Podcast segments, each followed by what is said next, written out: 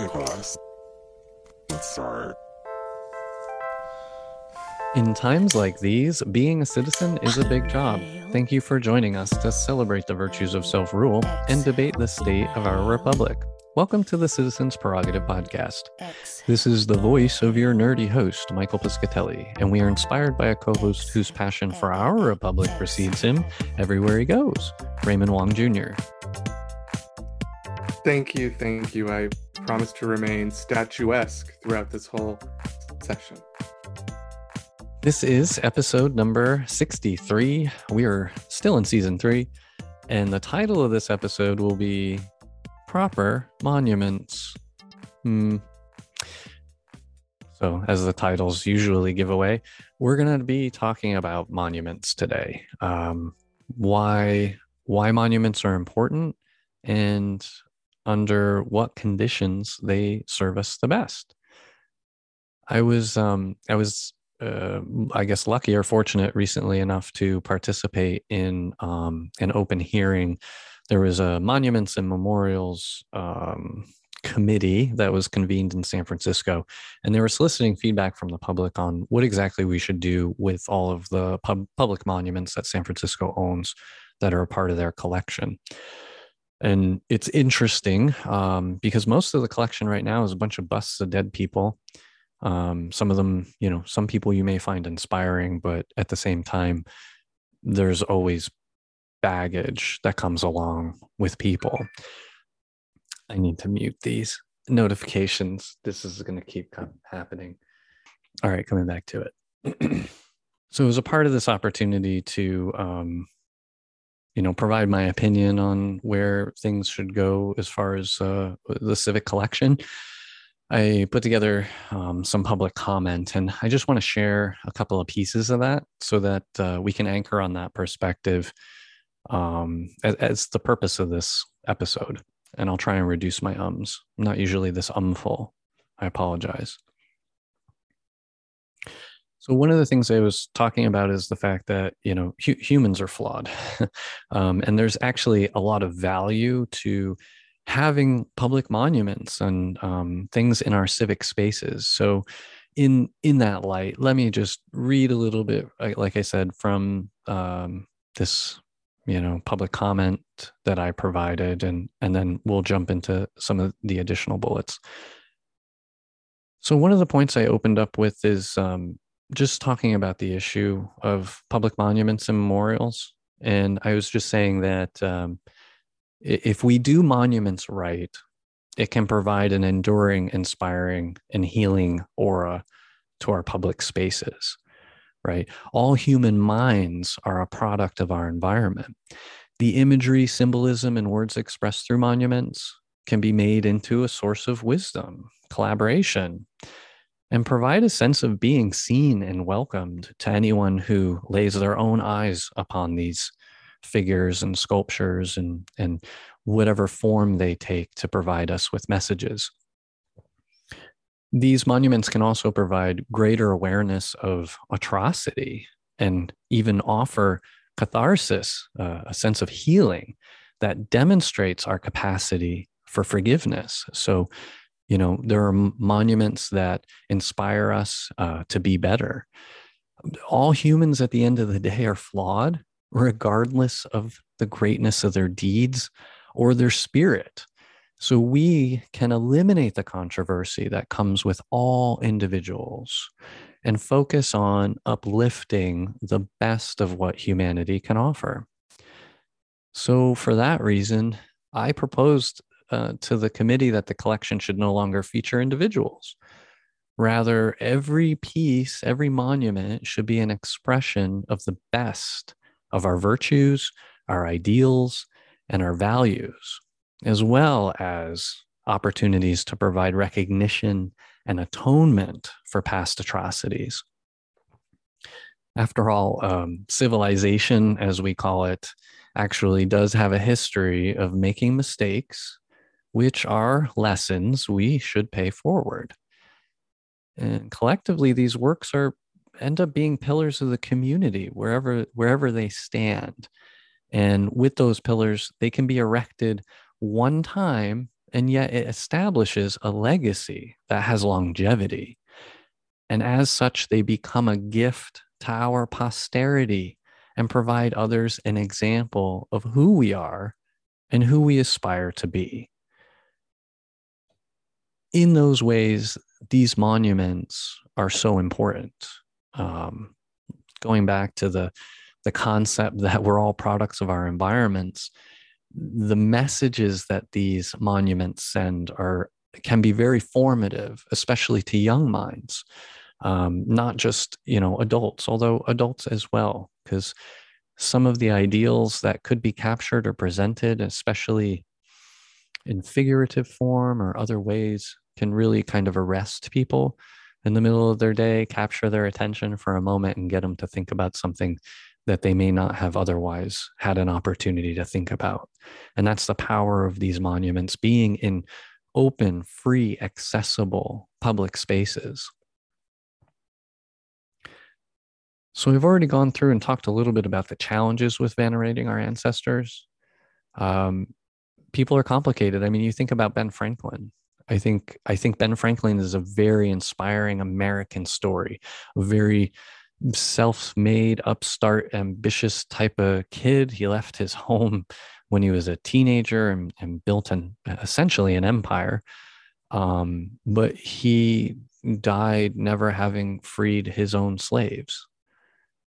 So, you know, it's very hard to just say Ben Franklin was a great, inspiring American without recognizing the atrocity that he didn't even in his own lifetime recognize that he was a party to committing, which is so interesting. And it's actually an, it's a microcosm for, you know, all of that period of history with slavery, et cetera.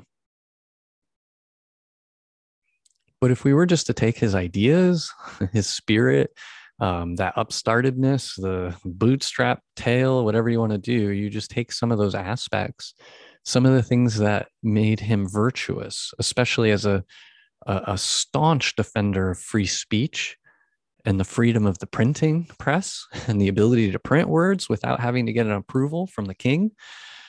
Those are all very important things to, you know, the, the fundamental aspects that that formed the Republic way back in the day. And we should never lose sight of those values. Those values are useful and they're helpful and they should be available to guide us. But we don't need Ben Franklin in order to have those, in order to venerate those values and those virtues.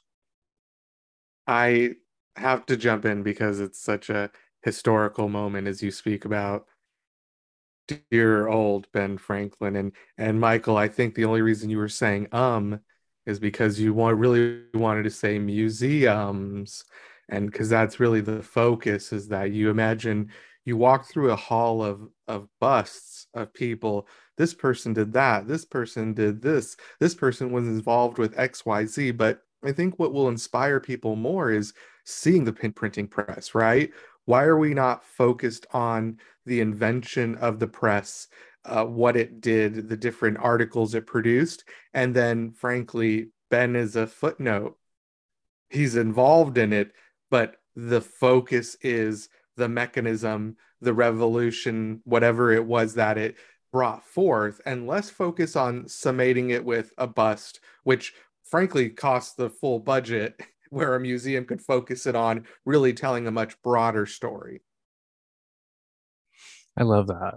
Yeah. And then even in the public spaces, we we we could have a monument to the printing press, you know, to the freedom of ideas, which seems, I don't know, in a way it's under attack. I mean, when you think about book bannings and, and everything else that's going on in the country, I mean, that's just, that's an affront to all that ideology that we should have the freedom of thoughts, speech, and, and expression. There's things that we need to continue to celebrate and not lose, you know, the ability to disagree and to disagree openly, and, it, you know, not have to come to bearing arms or anything like that. So each of these monuments, inside a museum, outside a museum, wherever they can be, are opportunities for us to keep alive the valuable ideas of our ancestors And it, like you said, keep them as a footnote in the history books. If you want to go research the ancestor, you can go do that on your own because they're complex and there's many sides to the coin of their story. Um, but in the meantime, we can at least venerate the best of their ideas or virtues or or the results um, that we carry forward today and may not have had without them. Um, but we don't need to venerate the individual. So we can create these monuments and and and venerate these ideas, and, and it'll help inspire a shared symbology we would hope that aligns with the principles of a more perfect union. And that being said, you know, it does require some change. I mean, a lot of a lot of this conversation comes out of the destruction of monuments and morals that, excuse me, monuments and um, I don't know what the other word was I was going to say. This whole debate and discussion just comes out of uh, some, you know, us actually attacking and tearing down and wanting to remove old monuments that had been erected by people with ideologies that don't agree with the advancement of a more perfect union. So for instance, and I think we've talked about these groups in the past, but one in particular is, I believe it's called the Daughters of the Confederacy or, or something like that.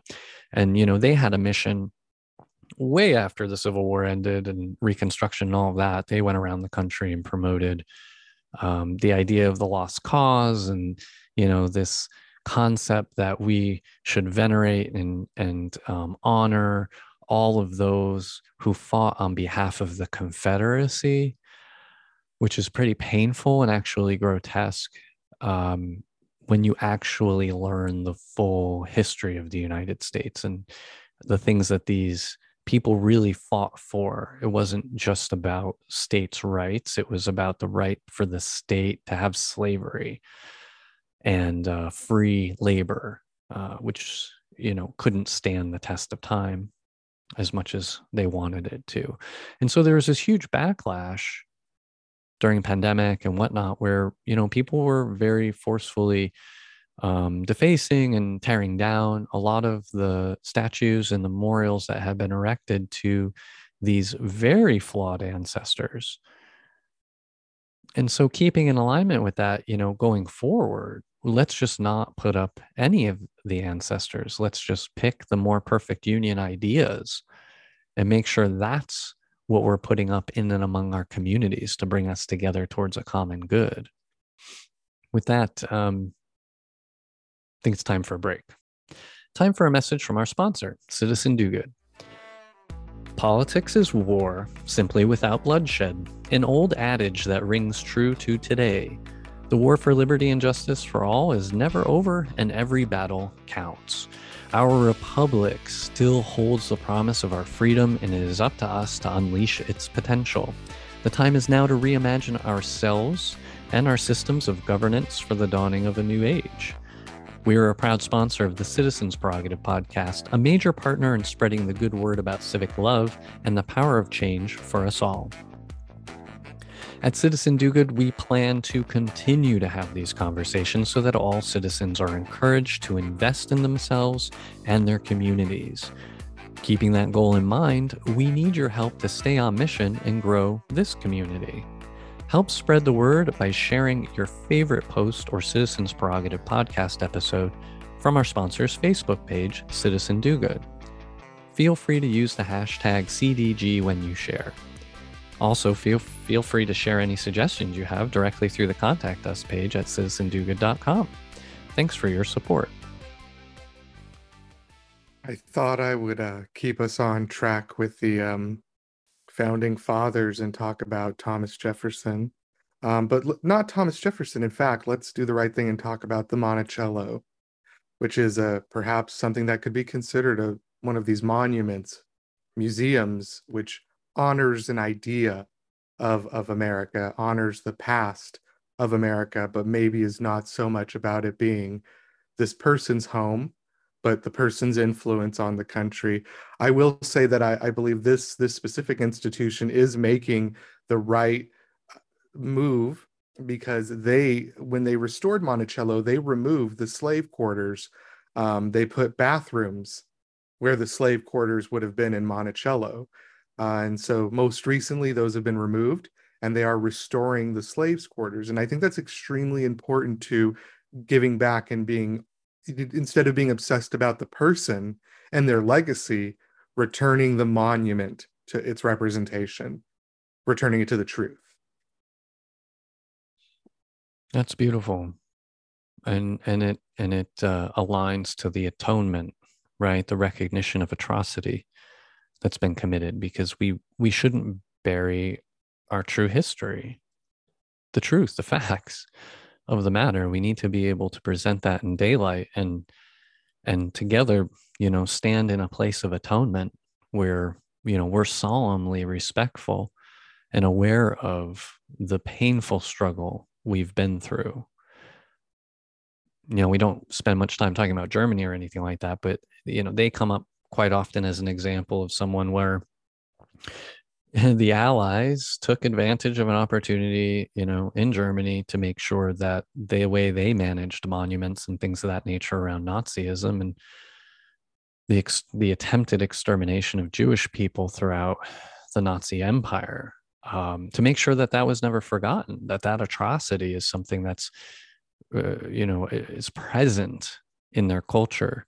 Um, and they haven't shied away from even, you know, censoring some aspects of Nazism, even in and of itself, which would be, in this country, an affront to free speech, uh, I understand. But it's it's definitely an example of, you know, where a, a government has actually taken some accountability for atonement. And I think, you know, we were proposing that our country could go a long way. And I, I love that example from Monticello, um, to restore the truth, to restore the true history so that we can experience that atonement and nobody's surprised. We all are learning the same relative set of facts about how we've arrived at where we're at. So with that, we'll go ahead and move into our, our calls to action on this topic. You know, ultimately, this, this monuments issue is truly a grassroots activity.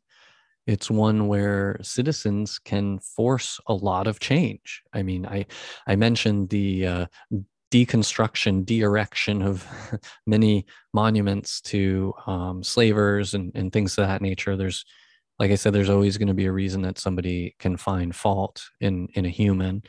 Um, so that's one way we've seen grassroots civic action happening. But another way is how I opened the episode, talking about the fact that there's committees around the country in various cities and locations that are trying to solicit feedback to inform how they will go forward. How will new monuments be constructed? You know, what do we do with the existing monuments we have? I think there's a great opportunity to relocate those into museums. So it's disheartening to see some of these pieces of art being defaced, even if, you know, the artwork in and of itself is a caricature of someone that we're not so proud of. We really should have the opportunity to relocate those items into museums, to be able to have honest conversations about who these individuals were and why this controversy even came to be here so many, so many years later, you know, in the United States. And so it's a way to allow atonement and, and to maintain these pieces of art. I mean, these, there were artists who, who produced these works. Some of them are quite impressive, even if they are of ugly people we may think of as ugly individuals or or who represent ugly ideas. Um, but we need to face that ugliness, because that also happened, right? And and we had groups of people that tried to make these rosy pictures. We should also know that history. We should know about who's tried to cover up the truth, right? That that should be in the museum. It shouldn't be out in the middle of public for everyone to see, and it and and out of context, right? So um, this call to action is about, you know, all of us in our local communities, wherever there are monuments to humans that came before us, inspiring as they may be, their shortcomings are controversial and distracting nonetheless.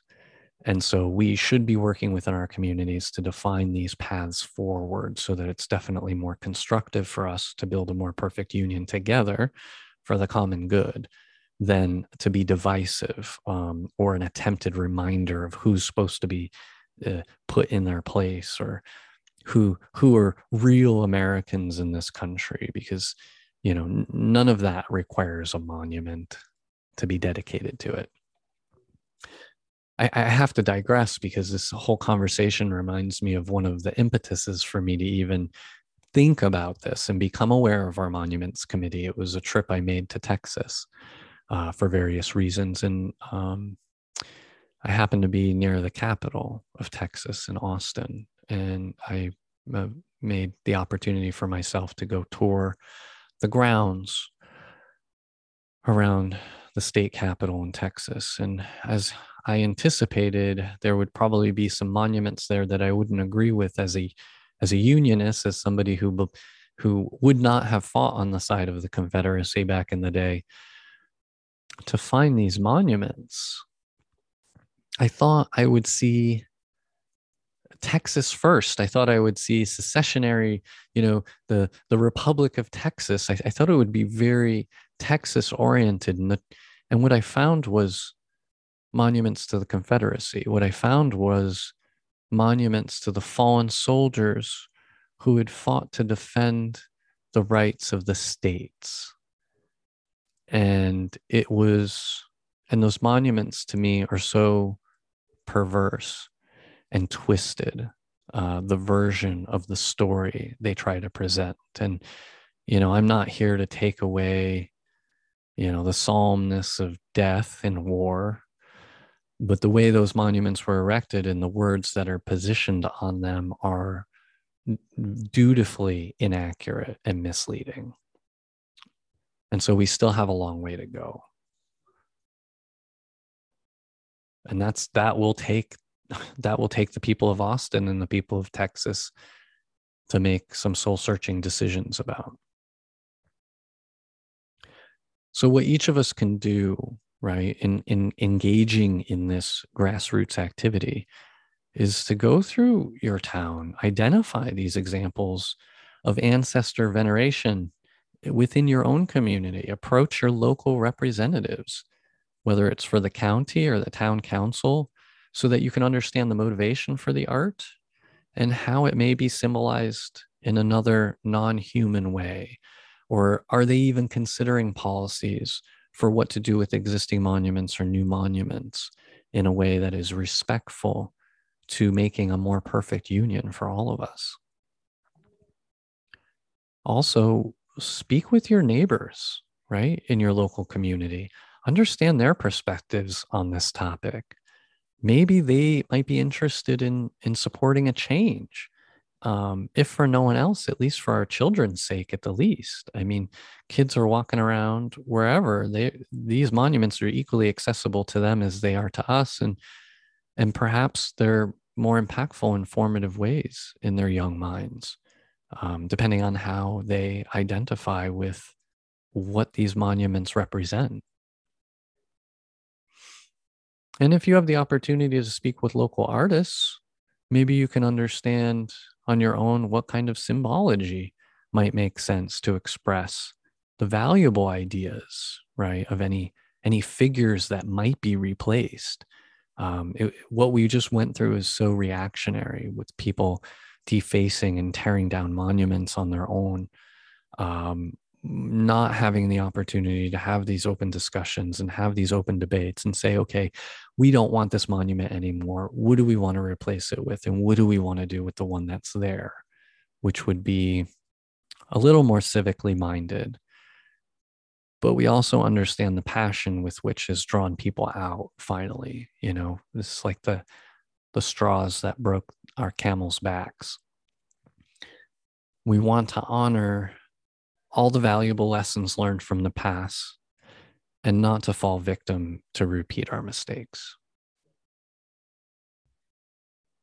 With that, I think that's all I've got to harp on this topic. So thank you all for listening. We have been your hosts. Thank you to Mister Raymond Wong Junior And thank you, Mister Piscatelli. I truly look forward to listening to a presentation of this podcast in the future Hall of Atonement on the Smithsonian compound. I see it. I love that. Maybe uh, I'll redo it with fewer ums. Oh, this has been something, that's for sure. For information on this and other episodes, head over to citizen do good dot com and click on podcast. While you're there, hit up the contact us page and leave a comment. We'd love to hear from the community. Special thanks to you, our listeners. We save the best for last. You are the best, and you have been for years. Thank you for your support. We know it's painful, and we love you. Intro music sampled from OK Class by Ozzy Jock under Creative Commons license through free music archive dot org. Other music provided royalty free through Fizzly and Studios Incorporated